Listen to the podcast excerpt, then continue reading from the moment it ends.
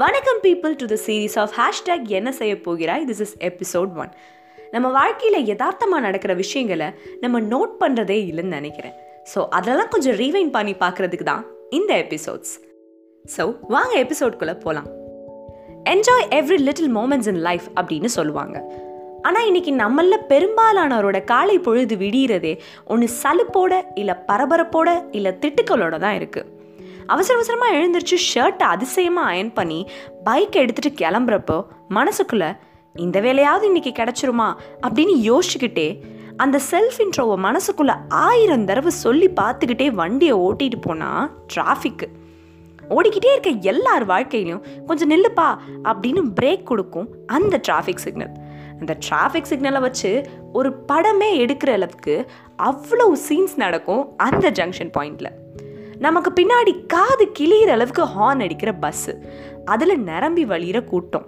வேகாத வெயிலில் படியில் தொங்கிட்டு இருக்க அத்தனை பேர் கண்கள்லையும் எப்படா பஸ்ஸை எடுப்பான் அப்படிங்கிற ஒரு வெறுப்புணர்வு கண்டிப்பாக தெரியும். சைடில் ஒரு ஆட்டோ நிற்கும் அந்த ஆட்டோ நிறைய ஸ்கூல் குழந்தைங்க. ஐயோ இன்னைக்கு ஸ்கூல் போகணுமே அப்படிங்கிற வருத்தங்கள் இருந்தாலும் அதெல்லாம் மறந்துட்டு நேற்று பார்த்த கார்ட்டூனை பற்றி அவ்வளோ சுவாரஸ்யமாக பேசுகிற அந்த குழந்தைங்களை பார்க்குறப்போ எவ்வளோ டென்ஷன் இருந்தாலும் நமக்கு அதெல்லாம் மறந்தே போயிடும். நமக்கு பக்கத்தில் ரெண்டு டூ வீலர்ஸ் நிற்கும் லெஃப்டில் ஒன்றுமா ரைட்டில் ஒன்றுமா ஒரு சைடில் மிடில் ஏஜ்டு கப்புள்ஸோட அந்த டிராஃபிக்கில் கூட பொறுப்பு நிறைஞ்ச பேச்சும் இன்னொரு சைடில் யங் கப்புள்ஸோட ரொமான்ஸ் நிறைந்த டாக்கும் நடுவில் சிங்கிளாக பைக் ஓட்டுற நம்ம பையனுக்கு வெறுப்பாக இருந்தாலும் அவனோட கண்கள் என்னவோ அந்த சைடில் பஸ் ஸ்டாப்பில் வயதான தாத்தா பாட்டி ரெண்டு பேர் நின்றுட்டுருப்பாங்க அதுக்கு பின்னாடி ஒரு சின்ன கேப் வழியாக தெரிகிற அந்த பொண்ணு மேலே தான் இருக்கும். அவனுக்கு மட்டும்தான் மனசுக்குள்ள ஐயோ இந்த சிக்னல் சீக்கிரம் போட வேணாமேன்னு தோணும். அந்த பொண்ணுக்கு பக்கத்தில் ஒரு முப்பத்தஞ்சு வயது நிறைந்த ஒரு அண்ணன் இருப்பார். ஊர் விட்டு ஊர் வந்து குடும்பத்துக்காக உழைக்கிற அவரோட வேர்வை துளிகள் கீழே விழுகிறத தன்னோட கைகளால் எடுத்து தொடச்சிக்கிட்டு இருப்பார். அவருக்கு பேரலா ஒரு ஐடி கேர்ள் நிற்பான் முகமெல்லாம் கவர் பண்ண ஸ்கார்ப்ஸோட காதில் இயர்ஃபோன்ஸோட கையில் ஃபோனோட எப்படா கேப் வரும் அப்படின்னு தன்னோட கேபுக்காக வெயிட் பண்ணிட்டு இருப்பான்.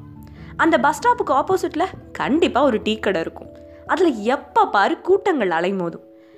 காலை பொழுதாக இருந்தாலும் மாலை பொழுதாக இருந்தாலும் சரி அந்த சிகரெட் நாற்றமும் டீ ஸ்மெல்லும் மாறி மாறி அந்த டிராஃபிக் சிக்னலில் நிற்கிற எல்லாரோட மூக்கையும் கண்டிப்பாக தீண்டிடும் சிக்னலில் எல்லோ லைட் போடுற நேரத்தில் படப்படப்படவன்னு ஒரு கூட்டம் புக்ஸுகளை தூக்கிக்கிட்டு வண்டிகளுக்கு நடுவில் ரெண்டு புக்கு முப்பது ரூபா ரெண்டு புக்கு முப்பது ரூபா வாங்கிக்கோங்க அண்ணா அப்படின்னு ஸ்கூல் பேக்கோட ஸ்கூலுக்கு போக வேண்டிய வயசில் குழந்தைகளோட கைகளில் விற்பனை பொருளாக அந்த கலரிங் புக்ஸ் இருக்கும்.